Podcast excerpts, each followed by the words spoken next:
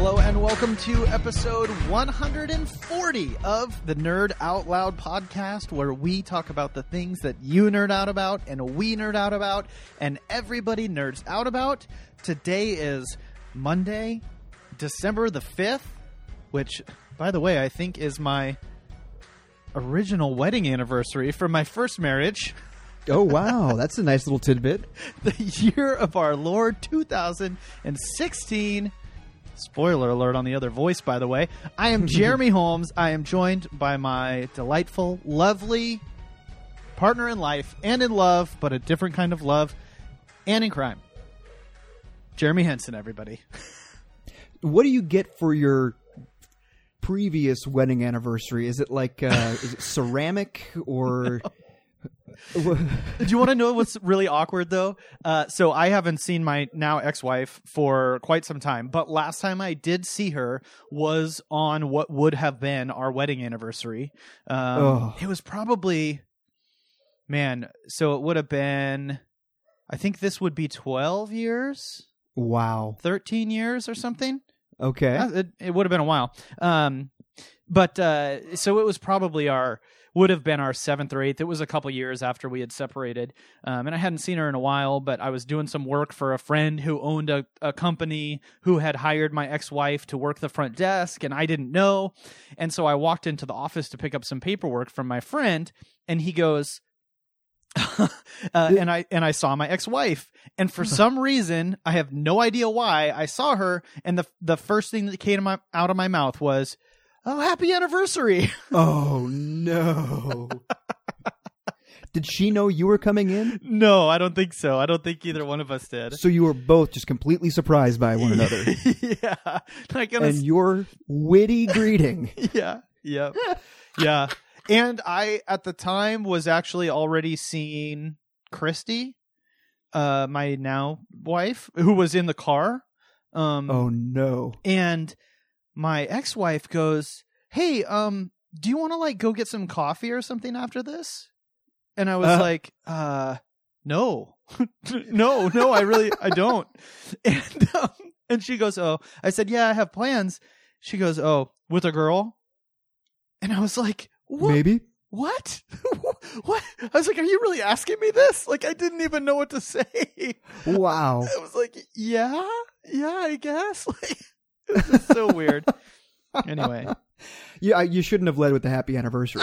I think that snapped her back into it, I where guess so. she became the jealous wife again. I guess so. Yeah, haven't haven't heard from her since. Oddly enough. By the way, the thirteenth anniversary is lace, just so you know. Oh, okay, all right. Mm, well, so if you, have- if you happen to walk into a random office and she is working the front desk, Yeah. it, it wouldn't hurt to have some lace, Yeah. maybe some ladies' panties in your pocket to pull out and give to her. well, I mean, more than my usual pair, more than the usual pair that I have in there.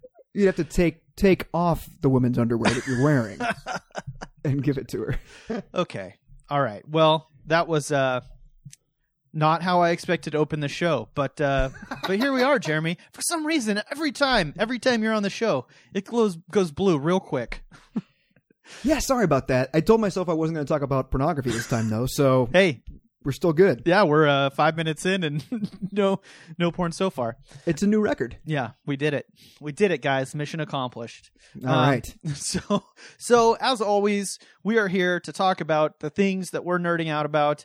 I got something, you got something. Mhm. Um before we get into that though, um I, how was uh how was your Thanksgiving? Oh, yes, it is that time of year. It was it was awesome. Uh, I didn't hang out with my side of the family this year, which uh, is a tradition we started last year. uh, I, I hung out with my uh, my wife's family. We took care of the turkey and the stuffing, and uh, other members of the family took care of other various items, and uh, it was fun. Yeah. Popped the popped the wine open around uh, one p.m.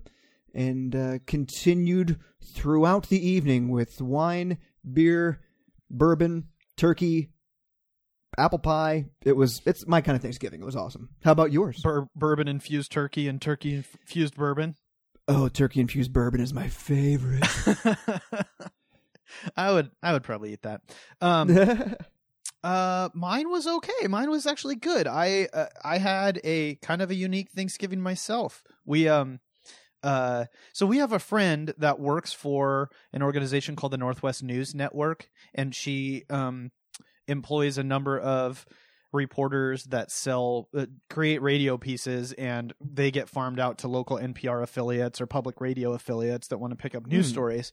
Yeah. And the night of the election, we were talking. I was talking with my friend, and I was like, "Oh my gosh, can you imagine what the holidays are going to be like?" Because I mean, Ugh. I was just scanning through Facebook and and looking at all of the insane conflict and obviously very strong opinions on both sides of Yeah. the thing and I was talking to my friend and I was like, you know, hey, this is uh this is going to be a crazy holiday season and she was like, yeah, we're actually going to do a story about this. And so in the process of putting to- t- together this story, they put a call on Facebook, you know, are you having conflict or are you having challenges in your holiday plans because of the election? We'd like to Mhm. talk to you.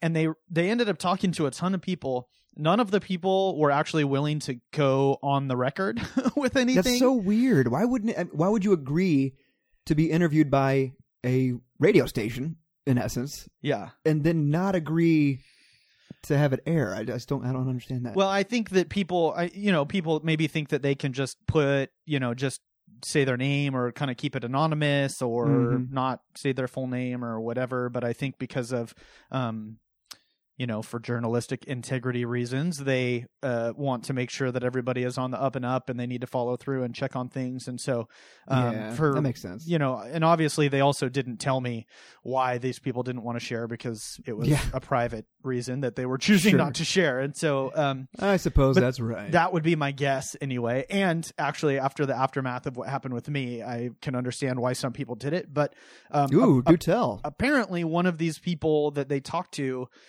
knew me and my wife and knew that you know we kind of have an interesting family dynamic. I was raised evangelical Christian and have kind of since departed from from my involvement in the church at large. Um, my family is still very evangelical Christian. My sister is involved with the church, but also very liberal. Um, hmm my wife was never in you know she grew up catholic but like not practicing catholic i guess like she was baptized Yeah. catholic but she has always just never really been involved in church or anything like that so there's a lot going on there with all of our families and um, yeah. and so somebody recommended that they reach out to us. So they reached out to us, and the reporter ended up interviewing me, Christy, my wife, um, my sister, and my mom. Um, and my mom, at the last minute, decided to decided to back out um, for whatever reason. Yeah. And so they, so she actually called the reporter after her interview and said, "I'm not comfortable. You know, I, I'm I'm not giving you per- my permission to edit this stuff or to to put it out Mm. there because they had already recorded it and she had already given them permission. They actually didn't need to. They could have just done it anyway. But right. um, I know the person that edited the story and was kind of behind the scenes working on it. And as she Hmm. said, they like to sleep at night, so they have Yeah. you know they have a, a code of ethics that they adhere to that might be different than what the legal requirements are. Um, Well, and- that's that's good. yeah, and and Yeah. and so they didn't run um, my mom's interview, but um, they put together a story with just me and my sister um, because me and Christy had decided, you know, basically the night of the election, we got in a car accident. Um, stuff had already been crazy. This is the busy season for my work. Mm. Stu stuff with my family can already be kind of challenging because it's just a weird dynamic sometimes because of our differing ideologies. And um, Yeah. And so my um uh we had just made the decision that we weren't going to do anything. We were just going to stay home for the holidays um or for thanksgiving. My sister was actually hosting the dinner that we were invited to that my parents were going to and my sister made the choice. You know she kind of felt the same way. It's a high pressure situation or kind of stressful and definitely Mhm.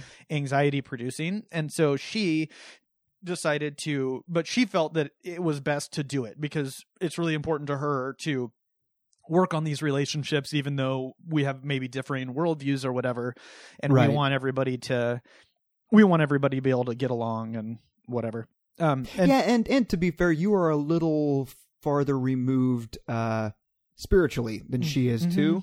So I can see why um she there isn't as big of a rift between. yeah Yeah, well, between your yeah. and I will say my like my exit from the church was it was kind of a slow burn, but I was still very involved in church, just maybe not the particular flavor of Christianity that my parents were.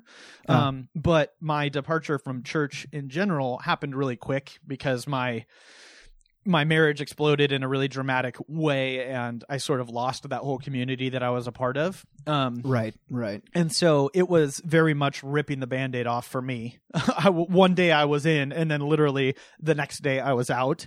Um, Right. As opposed and what to I my, mean my sister who's still kind of immersed in that culture and, you know, and she also Yes. likes it and identifies with a lot of it and, and is Yes. choosing to be there. Um, and there's not the pain for her that that, that you have. yeah. like yeah. associated with that. So she can have a conversation with her parents about religion without it going south Yeah. Exactly. compared to you who, you know, if religion is brought up, eh, it can be painful. So Yeah. I can see why she's still hanging on to it yeah. So, you and know, willing to do Thanksgiving. the the focus of the story was really just one family, two different approaches to dealing with it. They did a little radio piece. They played excerpts from me, excerpts from my sister. They put it out there. It's like a it's less than four minutes long. It's like three and a half minutes. I'll link to it in the show notes if anybody wants to listen to it. Um, I listened. It's good. It's a good piece. and it got picked up by you know a bunch of local public radio affiliates here in Seattle or in the Washington area, Oregon, Idaho, all the areas that are served by this Northwest News Network. That's And- cool. Did you um, hear yourself on the radio? I didn't because I never listened to the radio, but I did have people reach out to me that told me that they heard me on the radio. That's cool. So our friend, our friend that edited the story, um, I don't know why I'm just saying our friend. I can say her name. Her name is Phyllis Fletcher. she is, she is the the head honcho over at the Northwest News Network, and she put together this wonderful story with a reporter named Anna King. They they put together the story. And um, our friend Phyllis put it on her Facebook and tagged me and my sister because we're all friends on Facebook. Hmm. Um, because our our thought was we said things that were very respectful about my my parents. Both me and my sister said we love our parents. This Yeah. is hard. We're just trying to figure out how to navigate it. You know, for me, I was like, it's just you know, obvi- very obviously too clear or too too early for us. Christy just wanted a day off. We're just going to take it easy. Um, Yeah. We literally had something planned with them that following Saturday after Thanksgiving. Um, but anyway, so it it got out there on Facebook. My dad commented on the Facebook post on the reporter's page who had posted Oh, it and was okay. like, "Why am I finding out about this online?" Because apparently my mom had not told him Oh, about any of it. Oh Um, my goodness. and so the the reaction from my parents was a very a very strong not what i expected um it was a really negative thing for them uh, Can I ask you, and I, I hate to interrupt, did they listen to the piece or just read it? i don't know i don't know because I read it first, and I was like, "Ooh, man, I, that's that's ooh." I wonder, you know, how his parents are feeling about this, you know. And then when I listened to it, completely different. Yeah. Even though it's the exact same, it's basically reading it is basically just a transcript. yeah Uh, it it came across much better listening to it for some reason. yeah You can hear your guys' inflection. You can hear the love in your voice for your family. But just the words on a paper eh, Yeah. made me kind of cringe a little bit. So Yeah. I wonder if they just read it. well and i will also say that none of it was a surprise to my well it was a surprise to my dad because my mom had chosen not to tell him about it Yeah, but it that, wasn't- but it wasn't a surprise to my mom. I mean, she had been interviewed and she was being asked questions where, you know, and I told her beforehand, I was like, I just talked to a reporter. You actually know her boss because they were at a bridal party thing for Christy together. I said, you know, Hmm. you, um, I just talked to a reporter. They're putting a story together about how Yeah. families are dealing with the holidays. They just interviewed me about how me and Christy aren't doing anything for Thanksgiving. Uh, we're just staying home, and they want they wanted to talk to you. And Huh. so, you know, th- my mom had a chance to kind of say her piece, and I'm I'm ultimately I'm disappointed that my mom decided not to air her part of the story because I Yeah. I think that there's a lot of people out there that would have really identified with where my mom's at. Um, I'm sure. And I think that it would have been even more powerful, you know. But Impactful, yeah. it blew up into this big thing. You know, I, I want to try and be respectful of my sister because I know this has been kind of a challenging thing for Mhm. her too. But there were some phone calls that happened and some really hard words that were said from my parents to my sister. And then they decided to call like a family meeting. Oh so- my god, when was the last time you had a family meeting? not not not for at least uh eight you know since I've lived at home so since I was Wow. 18 at the least um we've we've had one of those. We've had a Henson family meeting since we've all been out of the house, and it's the same type of situation that you're talking about here, where emotions and history have all just kind of caught up with us. yeah And eventually, my parents were like, "We got to talk," yeah and we can't talk until we're in the same room. yeah And it was a type of thing where if you guys don't do X, Y, and Z, we may never talk to you again. Type thing. yeah Ugh, Yep. That's it's an awful feeling.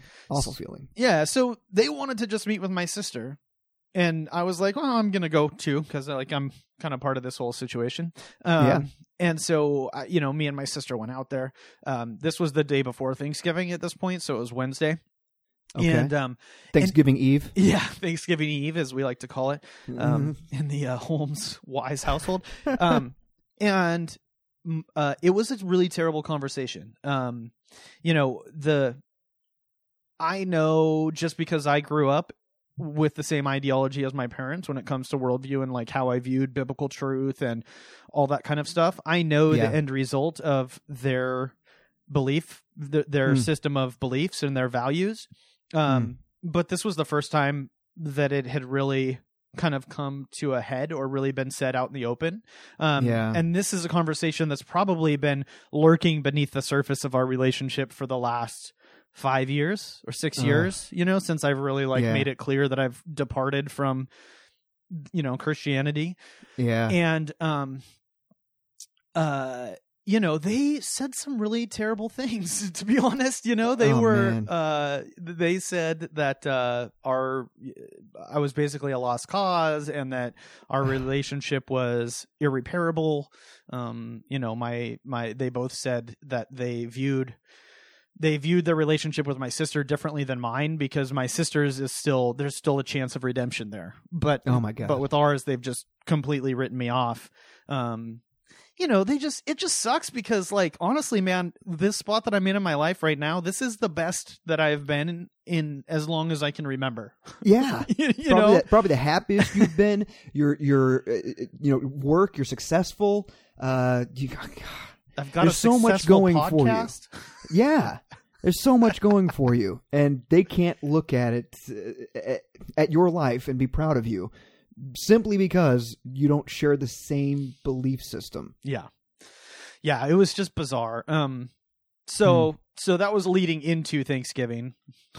That was like a 25 minute answer to my how was my thanksgiving? Um, uh, the Thanksgiving Day, me and my wonderful wife Christy and my beautiful daughter, um, we just stayed home all day. I don't think that me and Christy changed out of our pajamas the entire day. Attic boy, we just like stayed that. home. We Christy's not a huge fan of Thanksgiving food, so I Mhm. talked to my daughter and I just said, "What do you want to have for Thanksgiving dinner?" And she planned out a whole menu.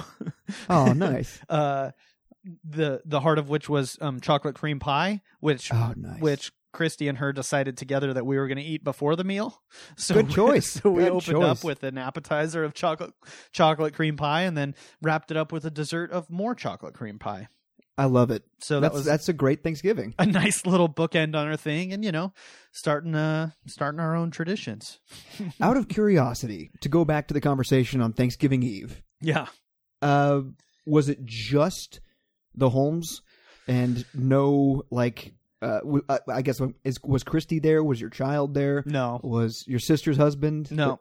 No. it was, just literally just, me and my sister and my mom and my dad. Oh wow! Yeah. Yeah. Wow. And Man, it, I'm sorry. it's That it's tough. It's tough because I know I mean, and I've talked about it on this show before too. You know, I said it's it's really painful for my parents that I don't subscribe to their belief set. Uh, Yeah. And the reason it's painful is because their belief set says that I'm going to go to hell.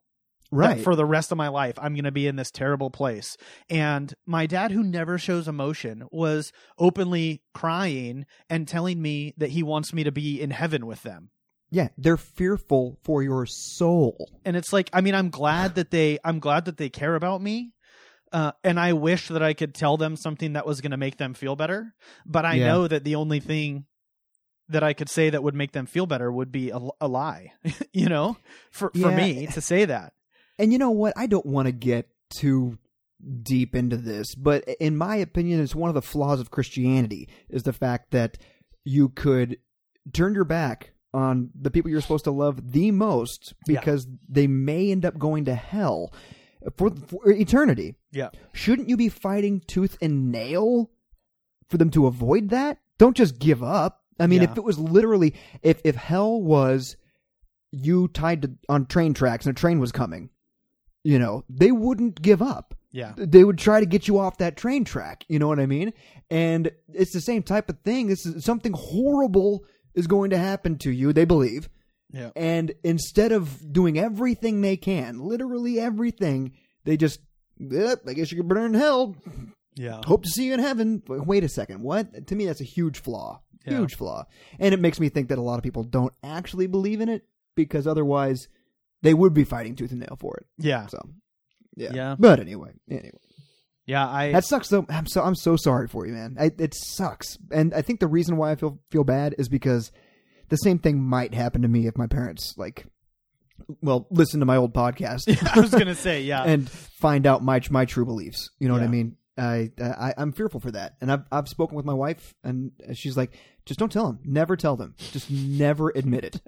and I'm like, I suppose I could. yeah. That's one way to do it. That's one way. yeah, yeah, Yeah, it was um it was weird and sad and you know, I walked away kind of feeling more sorry for my sister, I think, than Mm. than for myself and my sister felt more sorry for me than for herself, you know, cuz yeah. I'm like, well, I have it easy. Like they've written me off, you know. So I, Yeah. I'm not going to get bugged about this anymore. They're not going to be cornering me at events and pulling me aside and sending me emails or whatever, you know, because oh, they've man. they've written me off, right? So I You've got a point. in my Now- head, in my head, I have it easy. now all of their efforts are going to be on her. yeah. Yeah. So like anytime they would have been hassling you about it, yeah. it's a hundred percent on her. Yeah. Ooh, that is rough. Yeah. I mean, it's, it's weird. I, it's, it's so bizarre. And, and honestly, yeah, I don't know. Are they I don't know going what's to- going to happen. Are they going to talk to you anymore? I mean, is it? Yeah. when I they- mean, I, when they write you off, I mean, is it? we went to uh, three days later we all went out to a tree farm and cut down christmas trees together as if Hmm. we hadn't just had this incredibly painful damaging conversation three days earlier so Ah. you know i am i you know i i kind of view it the same way i do maybe my daughter's mom like that's obviously kind of a challenging relationship because there's some weird Yeah. dynamics there. But i also know that it's best for my daughter and best ultimately for everybody if me and her can get along and Yeah. coexist in the same space at you know birthday parties and family events and stuff like that. And i kind of feel the same way about my family. I love my family and it's it's hard to be going through this.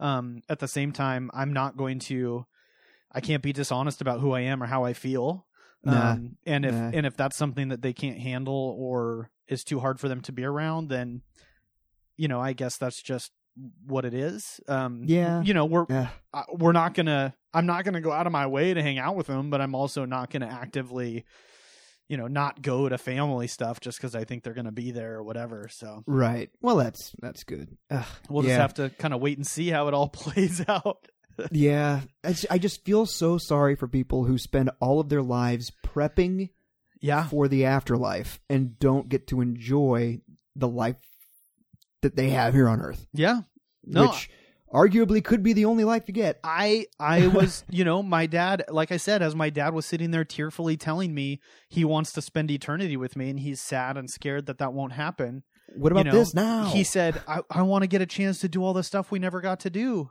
And I'm just like, well, let's go do it. Like, Yeah. we, you got another 20, 30 years. Let's do this. Like, there's a lot we could do. Who, wh- why, you know, are you going to spend the next 20 years being heartbroken about our lost, broken relationship? And then, and then you're just going to die and that's going to be the end of it? Like, right. that's, that's the tragedy to me anyway. Yeah. Um, and the fact that that's happening in the name of a God that's supposedly all loving and all knowing, and I mean, it it just really highlights the whole backwards nature of a lot of the, kind of the end result of a lot of this re- religious ideology, I guess, that people Yeah. carry around. Yeah, It's it's it's weird because on the surface it's all love and unity and honor and friendship and relationship, and then you know Unless. if you Unless. yeah unless exactly Yep. Yep. So- That's too bad. Yeah. You and I can go on about this forever, though. So this is the religion podcast, guys. Um, yeah. So that was my Thanksgiving. wow, wow. Uh, Th- did you have a turkey? we had chicken. we You had chicken. We had okay. chicken. Yeah, yeah. Poultry. Poultry will work. Yeah, we just got one of those little rotisserie chickens, like a little tiny one, because Christy doesn't even eat meat, and uh, none of us are huge on the whole meat situation. So we just had had a little bit of that. The real star of the show was uh was the pie. That's good. That, you should. That, that should be a tradition Yeah. going forward. Yeah. It- I had a tradition for a number of years of eating an entire pie on Thanksgiving, an entire apple pie, and this year, I'm sad to say, I did not accomplish that feat. Yeah. I was rather disappointed with myself. No, well, why not? What what held you back? What? I forgot. Oh. yeah. All right. Okay, that makes sense. I had I'll give you I had a slice of apple pie, and uh, I, like ten minutes later, I got up to get another one, and, and like I- we just like left suddenly. I, I can't remember. I mean, it wasn't like, oh, well, screw you guys, we're out of here. It was just, well, I guess this is a good time to leave, and I just I put down my plate and walked Yeah. away and I got home that uh, you know we only live a couple miles away and I got home and I and I, I sat down with my final glass of bourbon of the night and went oh I don't have any apple pie this Thanksgiving sucks yeah. You mean you actually sat down with a drink with the intention of it being your last drink? oh yeah man That's that's what makes it so good That's such a foreign concept. Oh man. Some, sometimes it just ends up being my last drink of the night but Mhm. yes I do I do cut myself off Yep. Yeah. No, that's that's um that's good that you have those boundaries for yourself. Um, I have them from mistakes I've made in the past um all right, man. Well, let's um let's talk about uh let's talk about what we're nerding out about this week. all right You want to do that? let's do that Um why don't why don't you go first? okay I've been talking a lot. I can do that. All right. So something I've always nerded out about is, and you know, I've been on the show enough times that you would think that you know everything I nerd out about, but I love skylines. I love the architecture of big cities. Uh, whenever we're like driving into a city, me and my wife, uh, she always has to say, "Look at the road. Look at the road," because I'll just be like looking up at all the all the buildings. You know, oh, that's a that's a that's a Chrysler building. No, look at that. There's, oh, there's Sears Tower. Oh, that's the new Trump building. Blah blah blah. And um, I just I've always loved it. When I was a kid, I sucked at drawing, Mhm. but I would sit down and just draw skylines of cities that I like uh, off my memory. You know, S- St. Louis, uh, uh, Chicago, all these places I, I, I lived in. Um, but uh, so for some reason, I've, I've always just kind of kept up on that, and uh, I came across this article the other day of the world's largest hotel that's getting ready to open. Uh, it's in Saudi Arabia. It's actually in Mecca, and you know the story of Mecca. Um, it's it's not just a saying like, "Oh, this is the Mecca of blah blah blah." It's literally Mecca. it's it's where all the Muslims go. They make a trek. Um, not not everyone, not all of them, but I think they're expecting like 15 million um, uh, Muslims to to arrive in Mecca this year, and so all obviously there's tons of hotels uh, uh, for that situation. This new one that's opening is uh, let's see here. It is 70 excuse me, 10,000 rooms. Mhm. 10,000 rooms. There's 70 restaurants. 70. I live in a town of 10,000 people. We do not have 70 restaurants. Nowhere near 70 restaurants. One of the things that really got me was this thing has five helipads. yeah. So the people that are going to this hotel are also loaded Yeah. because what what building? I don't know if I can't think of any other building on planet Earth that has five helipads. Yeah, I I I, mean- have no idea. I Hospitals have helipads, but not you know? five. not five. Yeah. So the people that are arriving in this place, they're not. It's not like pulling up under an awning with a limo. Mm-hmm. D- people are taking helicopters to this place, and then there, uh, there's there's five stories that are associated uh, just for the royal family, five floors. So something that I've been considering about this hotel, ten thousand rooms, Yep. is part of that ten thousand those five floors for the for the royal family, or those additional rooms that aren't included in the ten thousand? Because if you're not royal family, you don't get to go to those floors. Yeah. And if that's so, my God, the place is even bigger than I thought. But there, there's pictures of it. Maybe I, I, I sent you that link. Uh, maybe you, you can include that in, in the show notes. It just, it's incredible to me. It's unreal. Uh, It, I mean, it feels it feels like one of those fake. It's so the scale of it is so huge that it it doesn't feel real. You know what I mean? Like thinking of a place with ten thousand rooms is like when my kid says, you know, what? I only have five more minutes on the iPad. That's like a billion years or whatever. Yeah. Like, it's just some yeah. made up number. There, there are uh, sporting events that take place. Uh, like you go to a Final Four or something like that, and the entire city will be bragging about. Well, we've got twelve thousand rooms. We can, we can, we can accommodate. Uh, we can accommodate the Final Four. We've got twelve thousand rooms. Uh, they have one hotel with ten thousand rooms. Yep. It's costing them three point five billion dollars to build as well. It's unreal. But it's unreal what they're doing over there with the architecture, like uh, uh, Dubai.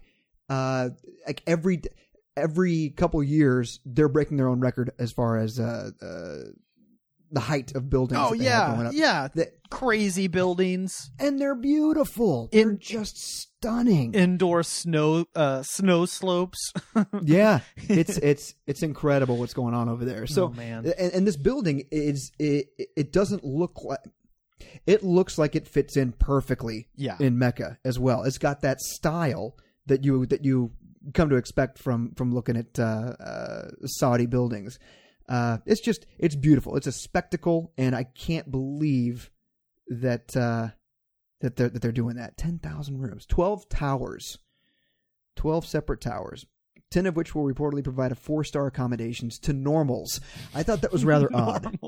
To normals, Yeah. And then, uh, civilians. the other will offer five-star experience catering to more exclusive Mm-hmm. clientele. hmm normals. What the hell? Oh, Man. I, I just Let's I go. find that stuff incredible. When's it It's open? pretty cool. Next year. Uh, uh, just in time for Christmas. nice. No, I'm Wait, kidding. this I don't know. No, I, Oh. I'm kidding. It was a Christianity joke, and it's a, it's a Oh. Muslim Muslim hotel. uh, I don't know. I'm not sure when it opens. Let's go. Let's Yep, do it. I got nothing. Either way, we're going. it's done. I just want to use one of the helipads. We're gonna have a nerd out loud meetup there. I'm sure. We, I'm sure we got lots of listeners in uh, in the Middle East, right? Oh yeah, for sure. I just hope they have enough room Sure. Yeah. for all your listeners. We'll see. We'll have to see. Um. All right. Well, what do you got? So I was reading through this story of 10,000 rooms and it almost seemed too big to be true, Oh, which uh which interesting. leads me to what I had wanted to talk about, which is this whole thing of uh fake news seems to be the term of the hour that they've that they've given it uh yeah. on you know in in whatever on CNN or on you know the major news networks that have been talking about this now but The lame stream media. or exactly the lamestream media um but uh but basically i mean it's it's been around for forever right like we just we used to joke around about it and call it clickbait or uh yeah. you know whatever um But it used to be stuff like "You're not going to believe number seven. and Right. like it was clear what what it was, but it's taken a turn for the worst. it has you know and i think that i think that there's a lot that we i i think that there's a lot about this era that we live in now you know i mean it's even it's changed so much even since i was a kid with the the way Yeah. people respond to major world events and stuff like that um uh, you know, I think that there's a lot that we don't know. You know, how are what are our kids going to be like that are growing up with Twitter and Snapchat and Instagram and Facebook as a part of their life? You know, like this this generation of babies that we're raising right now. The, every moment of their life is being documented, as opposed to the three or four highlights that all of our parents documented because yeah, they couldn't afford the film in their film camera that they had to take right. 30 pictures and then drive to the store to get them developed as opposed And- to you know Y- You're right. Yeah, and then you would have to wait uh, days to get the photos back, unless you went to a one-hour photo, right which Yes. that that revolutionized family photos. Yeah. So, you know, I think that there's a lot that we don't know about what the long-term effects of growing up in this society is going to be like. And I I think that this thing with the fake news, I mean, we I I think that in a very real way we saw it impact this election. You know, Oh, yeah. we so this we're starting to see some of the results of this wonderful new era that we live in, which has a lot of great things that come Mhm. along with it. I mean, there's things like Twitter and blogs and the internet give people that did not have a voice before, it gives them a voice, which is Yeah. great. And it's also terrifying based on the fact that we can see people stand up and make completely unsubstantiated, unproven claims and over the course of a few, you know, sometimes minutes, hours, they become fact to people oh yeah. and it's l- like a literal game of telephone where you know by the time a story passes from one site to another to another to another it's become something totally different and the original Right. story was maybe wishy-washy and questionable and then it's Mm. gone through five different sites and it's been interpreted you know you read some fake ass story and then tweet something about it and then somebody reads your tweet and writes a blog about that and then that blog gets picked up by you know whatever mother jones or red state news or some Yeah. you know bullshit website or whatever that has a lot of ears tuned to it. And it becomes fact for those people you know? Uh, and i there's two examples that really came to mind this last week that just freaked me out to see them happening. And the, the first one was this video. You've probably seen it and i'll link to it in the notes but there's a, a Trump supporter that's being interviewed on CNN, and she starts talking about how there was three million, there's three million immigrants, illegal immigrants that voted illegally in California. Yeah. Have you seen this video? Uh, I haven't seen the video. I've just been see- seeing people uh, on uh, Talk about it. talk about it. Yeah. yeah. And I, uh, full disclosure, I haven't been on Facebook since uh, since the election. It's for the best. So I've been successfully avoiding a lot of this bullshit. it's for the best, Jeremy. Yeah. Tru- trust me on that. I'm loving it. I'm Uh, loving it. so so you know we have uh so this lady was interviewed and she was talking about how there's 3 million people that voted illegally in the state of California and the lady Mhm. from CNN is like and I'm apologize for not knowing her name off the top of my head um but uh but the interviewer from CNN was like where did you hear that and the lady goes, "Well, you know, it was uh, on, on the news." and she's like, well, "What news?" Well, you know, just the news, probably on CNN. Like the person didn't even know. And the My prob- news feed. the it was on my problem is- news feed. is that these are people. I mean, this isn't this isn't like a one-off thing. There are millions of people that are getting their news this way. They're getting it off of Yep. Facebook. They're getting it off of Twitter. They're getting it from their friend who got it off of Facebook or Twitter or whatever. Yep. And it, this I saw that uh, there uh, there was a poll that was done recently that uh, Facebook was the leader in where people got their news. yeah.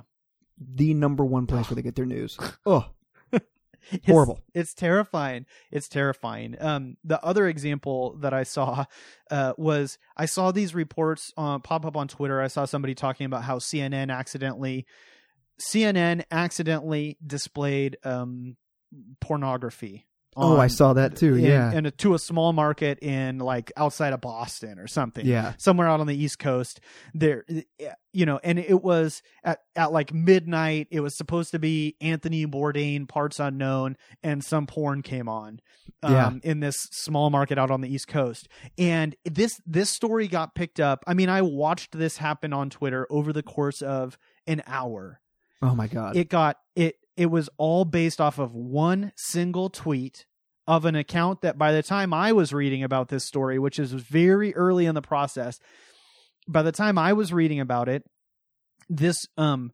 uh the account that had tweeted the original picture yeah. they had posted a picture of some blurred out pornography with like the DVR heading for Anthony Bourdain, parts unknown. Like if you're watching TV and you hit whatever, the person that had tweeted that picture, their account was locked. You couldn't even see the original tweet, and every single every the very first story that came out, the only source cited in the story was this one Twitter user. They couldn't find any other they couldn't find any other tweets or interactions online that had to do with this account outside of people responding to this one person's original tweet.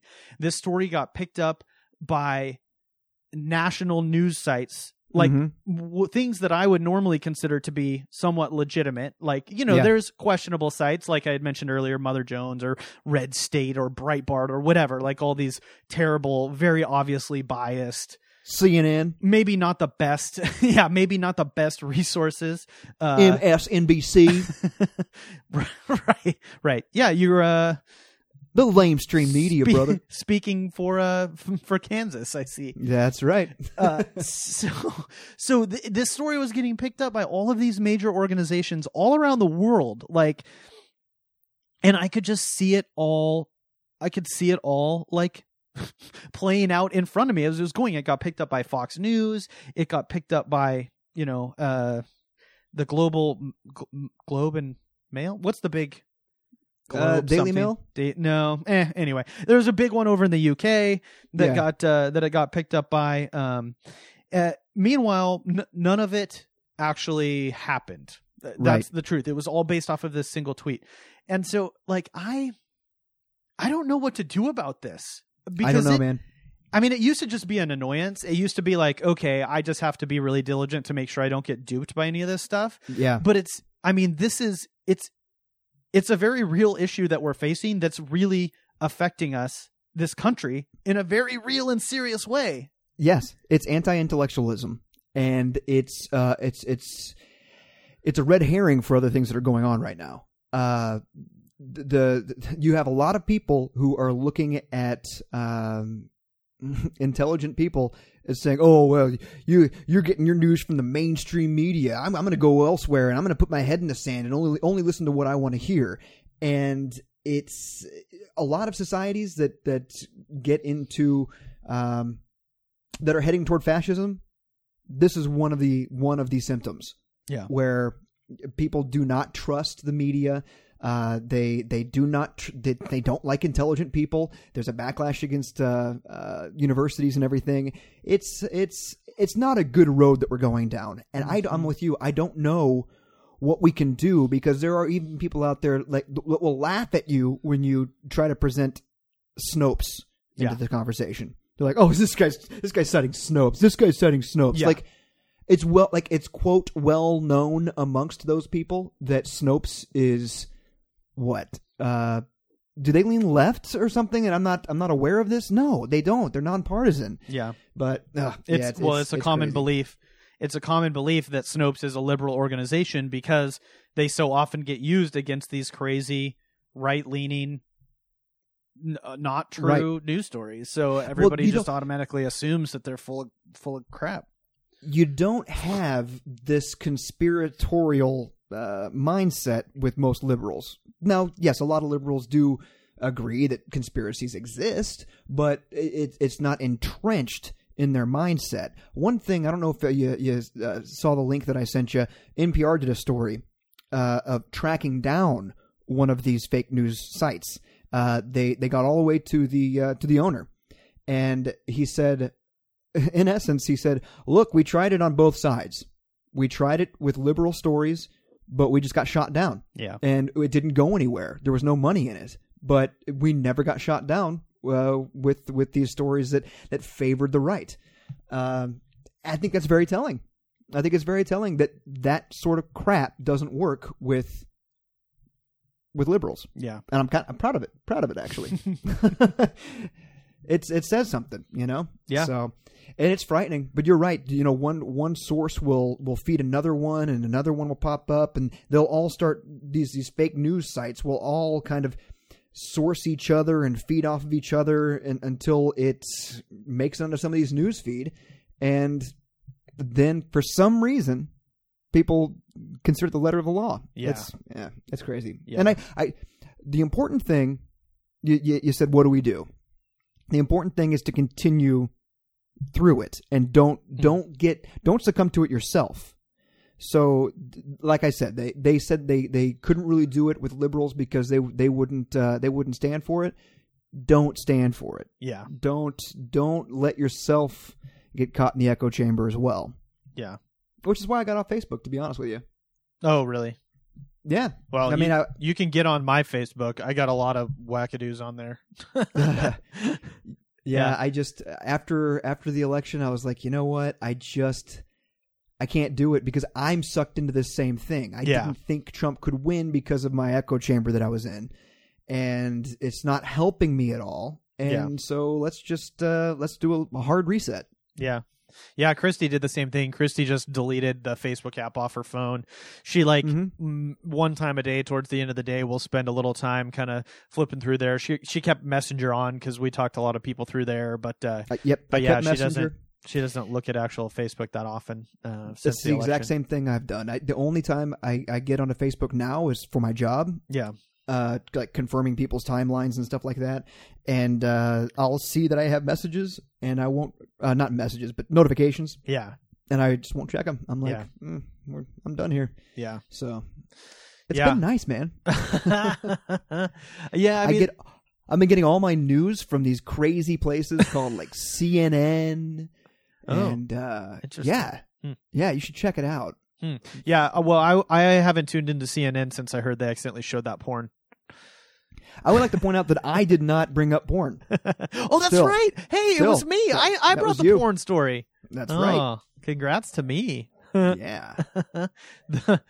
oh man, yeah, yeah. I I think that it was a brilliantly executed um, either prank or uh, publicity stunt on behalf of the uh, particular actress that was involved in the movie that was allegedly displayed on uh, CNN. But uh, you know, the only thing that I've been doing about this is um, it's caused me to be a little bit more diligent about the stories that I'm reading, regardless of the source. Um, Yeah. if something starts to seem a little fishy and doesn't s- seems too good to be true or you know something like that i'll oftentimes just google it real quick. And i also have started calling people out more than i used to. Um Yeah. i think that i always used to have a fear of being that guy. Like i don't want to be the annoying guy at the party that's like yeah. standing by the table of dips telling people which ones have the most calories in them or whatever Yeah. you know? Like well that's actually really bad for you. I noticed that's the second time you've come back here or that one has lower sodium. Like i don't want to be that guy that is commenting on everybody's story. Fake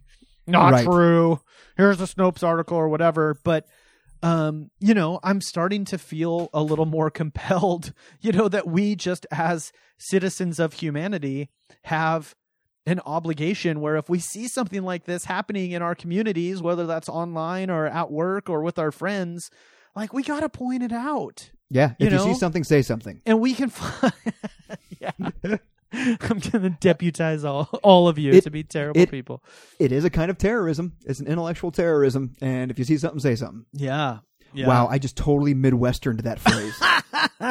you sure did if you see something, say something. yeah Wow. There you go. I That works. apologize. That works. Um, the other thing that I've been doing is just Google. Like I will literally Google stuff. Like I had somebody, somebody that I know retweeted a video um, and said Muslims are so mad at Christmas that they pushed that that they pushed a car down the stairs and lit a Christmas tree on fire. And it was a video Okay. of some people pushing a car down an escalator into like a subway station, which was terrifying, and Yeah. lighting a Christmas tree on fire.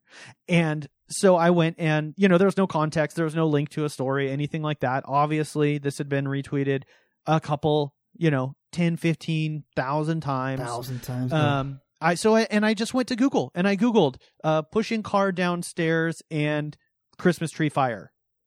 And sure enough, last year uh, on New Year's Eve, a bunch of freaking teenagers in England were just drunk and being idiots Ugh. and lit lighting crap on fire. It had nothing to do with religion. It had nothing At to all. do with any of that stuff. It wasn't a like war on Christmas situation. It was a bunch of drunk teenagers being drunk, stupid teenagers. Thank God nobody got hurt. But yeah. these things, like people just grab onto them, and if it reinforces the worldview that they want to believe is true, and it reinforces their ideology, then it becomes fact. And it's just, I don't know. I think we got to just start. I think we got to just start being more diligent about trying to point out these things when we see them. Try to hold people accountable as well. And So. you know, and you know what? If somebody points it out to you, Yeah, be be aware and be like, crap. Yeah. Okay.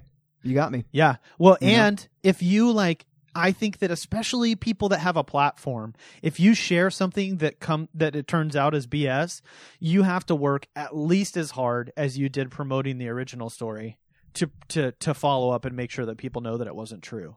You know? Yeah, that'd Like, be nice. I would say, like on Twitter, for example, if you tweet out a fake story and somebody calls you on it, it's not enough to just delete that tweet. You, you Yeah. need to share a couple more times. Oh, by the way, this turned out not to be real. yeah. or whatever. Yeah. Well, the good thing is, from what I've seen, uh, Google and Facebook are doing algorithms Yeah. to uh, eliminate some of that. Yeah. Yeah. Hopefully. I'm sorry. My wife is standing in front of me right now saying, Where is my wine? I haven't had a chance to go get it yet. Where is the wine, Jeremy? It's supposed to be cold when she got home. Dear, I thought it was going to be for later. Wrap it in a wet towel. Wrap it in a Oh, wet towel Jeremy's and put it in the freezer. It'll Wet be cold in in about freezer. 10 minutes. Tell you what, dear, we're going to wrap up this thing here in a little bit that you don't take seriously at all. and uh, That's I'll go hurtful, get you Sarah. some wine. Love you. I can edit out her name. Sorry. That's okay. you can say her name. Mm. Just don't say her social security number. Um, Oh, but what is yeah, it, There, though? there, there are algorithms that they're putting in place to to to get, to get rid of all of that. Yeah. and there's so so much pushback from it too. That's so stupid. Yeah. But yeah, uh, uh, hopefully they're going to be able to to get rid of it, you know, kind of naturally behind the scenes before it gets to us. But that's never going to be 100. percent So you Yeah. got, you got to remain vigilant. Yeah. See it's something, so say sad something. that we're talking about Fake that. news edition. Well, it's Yeah. sad, except for it just you know contributed to getting a, a fascist, uh, racist, xenophobic bigot elected to the highest office in the United States. So Right. you know, I I think I I feel not that we have a huge audience. So let me preface Yeah. that. But you know, but there's a couple of you out there and we have some semblance of a voice or whatever. I That's feel right. a little sense of responsibility to at least try and say something like talk to your friends guys, do something because this is a real problem that we have a responsibility as a country to fix if we want That's to see right. things get better. That's So- right. Remember, if you see something, say something. We need to start making some propaganda posters. Like- oh man. How would you spell something? so so um Some. Mm, S U M P I N something? no. mm, yeah, it's getting close. We'll S- work on it. S U M apostrophe T I N. Some. I didn't. There was no. There was no something, th in what I said. Something. something Something. Yeah, I don't know. Uh, It really ticks me off that I talk like maybe this. you could ask your neighbors. I don't know. oh Uh, my goodness. All right. Well, in more lighthearted news, let's uh, let's let's talk about this. T minus three minutes and counting. Five, four, three, Two, one. liftoff. We have a liftoff. So this this story has been making kind of the rounds um, on a lot of the podcasts that I listen to, and a lot of the you know just other places that I that I get information um, Okay. in a not uh, uh, in in a way that you know oftentimes space news does not get out there. Um, but uh, I, for whatever reason, this story has really captivated people's interest. So, um, you know, we we haven't been back we haven't been to the moon since the seventies. Like we we went there in 1969. Um, since since Says who? we yeah allegedly since we ended the uh the moon program. Humans have not gone past low Earth orbit, which is, you know, the International Space Station is about 250 miles up above our heads right now, um, and that's that's the farthest we've gone worst case scenario those astronauts can get in a capsule and fall down to earth in you know hours um, Yeah. when they get up there it usually takes a number of hours again if something goes wrong and they have to take the long way to the space station it takes two days. Um, so we're now we mean nasa i guess or humanity is now at a point where we're talking about going into deep space which is anything past low earth orbit. So going back to the moon going to mars stuff like that. Um, if they want to do that they need to think about how astronauts might survive in their spacesuits for an extended period of time if something goes wrong so Okay. obviously I, in an ideal world they're going to be spending six months or three days depending on where they're going sitting in this capsule um, just like we did back in the 70s when we were going to the moon during the Apollo program. But if for some reason something goes wrong and the ca- the spaceship depressurizes, they can they have kind of these emergency, you know, they can get in their spacesuits to survive on their way back to Earth. Huh. So what we need, what the the problem that NASA is facing now is that they um if you can get in a you can get in a spacesuit right now and they have it set up so you are they have enough food and water inside the spacesuit somehow Huh. and I was trying to figure out how exactly this happened. The water thing I know is like a little straw, like a CamelBak type situation, Uh, yeah, Um, that makes sense. But I'm not sure how they do the food. I don't know if it's like a like a nutrient goo or something, or something be. that's It's mixed into the water or something. Soylent Green. I'll, I, I will have to continue to look into that, and hopefully, I'll have an answer for you on it. But um, the problem that they're facing is if these astronauts need to stay alive in their suit for six days, is where they're going to go to the bathroom. that's, that's a problem. and so NASA actually uh, put out a challenge where they're they're offering like a thirty thousand dollar incentive to people to help them solve this problem of what to do with space poop, what what to I- do with the astronaut poop. I think we stumbled upon this though. we that's where their food is coming from. Oh, it's just like a recycling situation. Yeah, yeah. Just recycle, recycle your Mm. poop, and who cares about taste at this point? You're just, uh, you're just. It's for survival. So uh, yeah, just do that. Well, Maybe they they have like a sugar packet or two in there, that's disgusting, sweeten it up a little bit. and also would make you very sick. I I, I hear that uh, after the like second time, it makes you sick. Yep. First time, you're all right. Yep. Yeah, here was a here here was a statement from uh, from the original article that I was reading. The problem is that in weightlessness, fluids can blob up and stick to surfaces, while Ah. solids float in the air. You Mhm. don't want, any, and this is a quote from NASA. You don't want any of these solids and fluids stuck to your body for six days, Oh wow. uh, because as of now, the really unique solution to this, uh, what they do when astronauts are going to have to be in a spacesuit for an extended period of time, whether it be on a EVA, um, a spacewalk outside the space station doing something, or uh, on their way to the space station or something like that, Mhm. um, they wear diapers.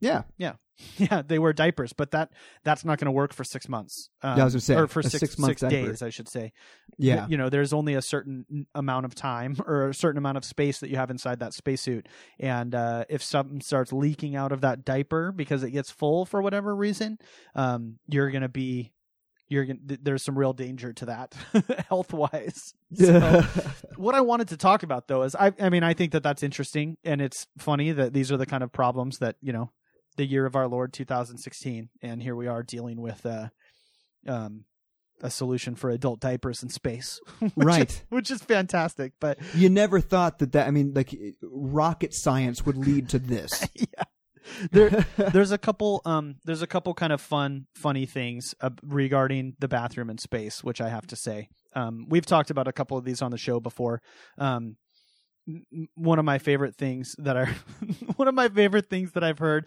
And this is uh, I have looked into this. I have confirmed it with multiple sources. It is really a true thing that they had to do this. But uh so astronauts right now when they go to space like i said they basically they wear something called a maximum absorbency garment uh, aka a diaper. Okay. Um, they also as part of this in the uh, in back in the early space program like the gemini mercury era as part of the uh, maximum absorbency garment they would actually have a condom catheter so something that just goes over the penis uh, Ah. that would have a tube on it or some holes perforated in it that would allow the the pee to go where they want it to go um, okay. and because it is something that goes over the penis, they had to have different sizes. And it's really important for obvious reasons that it fit snug because Perfectly, that's yeah. not a situation where you want moisture leaking out in, in an unplanned way. Right. So you don't want to be that guy who like gets the, Yeah. the, the condom that's too big just because he's wanting to act like he's got a, So, so a they had larger unit. They had three sizes. They had small, medium, and large. And th- what they realized is that none of the astronauts would get small ones, even if that's what they Mhm. needed. They wouldn't That's get small or medium. They would only get large. And I knew it. and so they actually replaced. They actually re- renamed them to large, gigantic, and humongous. Oh my god. like this well, is I a real thing. They know. This They is a real thing that NASA actually had to do was change the, the the sizes, not the actual sizes, just the names Right. of the cath- the, names. condom catheters or the sleeves that they used, Oh my god, that's hilarious. so that these guys wouldn't end up spending you know a week basting in their own piss because they were too pri- prideful. wow. to say that they needed a medium or small uh, diaper. I, I I love that because it shows that even the greatest among us yeah. have those insecurities. And along those lines, in the space the space shuttle program, which followed that, um, so they uh, they have two. You know, generally in like an airplane, they have two people that are flying it. They have a pilot and a co-pilot. On well, the, God is my co-pilot. So exactly. me too. I think okay, safe to say all of us. Um, why wouldn't he be the pilot? Uh, anyway, that's a much deeper theological question that we'll have Yes. to we'll have to talk about on our other um, Jesus cast, our, our other religious themed uh, podcast. But um, so they wouldn't in on, during the space shuttle program. They don't. They don't. There's no co-pilot on a space shuttle because they just know that the type of people that pilot space shuttles are too prideful to be called a co-pilot. oh really? And so there's two pilots. There's a ah, there's two pilots. There's no co-pilot. I didn't realize they're just that. both pilots. But uh, um, on top of that, along the uh, the the bathroom vein, um, I- think that this is kind of interesting. During the Apollo missions, when they were up on the moon, some of those Apollo missions, those astronauts would stay on the surface of the moon for sometimes like a day or more. Okay, Um, okay. But I mean, can you imagine? By the way, like go, getting out and going to work on the moon for a day, like getting in your Oh. full day's work on the moon, and then there was a point in the day where they had to climb back in the spaceship and try and fall asleep. Oh, They had to try and How? they had to try and sleep so they could get up and work the next day. sure. That's got to be tough. Trying to sleep on the surface of the moon when nobody had ever been there before in the history of humanity, Yeah. hundreds of thousands of miles away from home. I just can't imagine being in that situation. I guess they would I- take sleeping pills sometimes to, You would to try to. and get it so they could sleep. Because I I, they brought a bunch of Jack Daniels up there as well to help Yeah. sleep. yeah, uh, Man, Uh, but so you know, obviously, there's going to be some waste involved, right? But the other Yeah. thing that they're doing while they're on the surface of the moon is they're collecting rock and dust samples from the from the lunar surface, and it's more important to get the sam- samples back from the moon than it is for them to bring some of the junk that they got there. But they only have a limited amount of fuel. So, um, all this to say, there's uh there's about 95 bags worth of human excrement on Wow. the surface of the moon right now. ah, both both pee and urine, or b- both urine, I should say, and uh, and poop.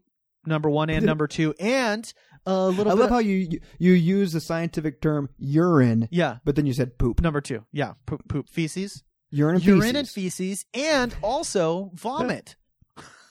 Oh, that makes sense. yeah, um, because Do you think uh, they have any of what I call number three? oh, I'm sure, I'm sure they have to. Right? Yeah. I mean, th- th- that's probably not in bags. They're just tissues. They're eating weird goo the whole way out there. They're, you know, taking sleeping pills and apparently drinking Jack Daniels to be able to Mhm. sleep at night. There's going to be some number three going on. well, Maybe even some number four. see, I, I, my number three is stuff that uh, uh, love juice. Oh, ooh. Yeah, love juice. well, I, re- I regret. I regret bringing that up. I'm thinking. See, I'm still trying not to bring up pornography. So uh, that's why I said it's just tissues that are up there. Nice stiff tissues. Right. So Yep. Yep. that's my number three. Well, uh, one thing that they mentioned in one of the articles that I read was that at some point there might be some scientific value if we go back to the moon and finding some of these and seeing what has happened to them over the last, you know, 45, 50 years. Sure. So. What happens to urine and poop when it's in a vacuum for 50 years? Yeah. Yeah. Interesting. Yeah. Real quick, did you notice that uh, Buzz Aldrin was uh, Medically Like- evacuated from Antarctica. from? An- yeah, from the South Pole. yeah. He's 86 years old. That guy's a nutcase, man. I love him. Yeah. he, might be in my top five of people he, that he wears I want to hang out with. He wears a shirt everywhere he goes that just says "Get your ass to Mars." He dresses like he he'll wear Like he he's always got lots of jewelry on. Have you ever Yes. seen that? He's wearing like like 25 bracelets. he looks like a way up to his elbow. raver. Yeah, he's got all these weird like beads and he's always wearing suspenders and weird oh, socks. But think about it. I love He's that He's been man. to the moon. yeah. And He can do whatever he wants. and he's chilling in Antarctica, pushing Yeah. 90 and, and chilling in Antarctica. I, I, just love it. couldn't. I'm like, what on earth is he doing in at the South Pole at 86? And then it's- it's Buzz Aldrin. He well, I think when you go to the moon in the first uh, in the first half of your life, you're going to spend the second half probably trying to tr- trying to recreate that feeling. You know, match that somehow, yeah. Chasing that that's- dragon. Man, if I could, if I could have a beer with Buzz Aldrin, I would be a very happy man. Yeah. It'd be a Yeah. lot of fun. Uh, all right, man. That's Well, all I got, man. let's uh You got anything else? let's let's do this again sometime. Yeah. Indeed. Yeah. As always, Yes. guys, um, you can find all of the stuff that we talked about. I'll put links to it in the show notes. You can find that over at nerdoutloudpod.com. Uh, I also try and uh, do a bit of sharing of the stuff that we talked about on the show throughout the week. So you can find us, um, you know, just search Nerd Out Loud on Facebook or at Nerd Out Loud Pod on Twitter. It's Mhm. always a good place to get a hold of us. Um, of course, I'm going to say because it's the holiday season, when you're at nerdoutloudpod.com, over on the right side of the page, you'll see a little Amazon link. If you're doing any shopping online, do me a huge favor and just click through that link to get there, or just go to nerdoutloudpod.com slash Amazon and it'll redirect you right to Amazon. You can do your shopping, doesn't cost you a dime. We get, you know, a couple pennies for every dollar that you spend. And Yeah. uh, those three or four cents, um, to be honest, actually really add up and make a huge difference. Yeah, do it, guys. So, Do it. That- That's your gift to us. yeah. Yeah. Henson, um, where can people find you? Or I, I guess nowhere since you deleted everything. Uh, I'm- I'm still on Twitter, so uh, at ain't no Swayze on Twitter, There you go. and uh, that's about it. Yeah, find him on Twitter and uh, keep your ear out because there is potentially some cool stuff in the works. That's right. Yeah. That's right. Keep an eye out, and, and you know what? If you any of your old listeners happen to uh, listen to Eureka podcast, uh, go ahead and follow that account on Twitter again because I hear something might be brewing. Yeah, check it out, guys. All right, Mr. Henson, do you have any? Uh, do you have any last words? Never wait for cake. Let your nerd flag fly. Eureka lives.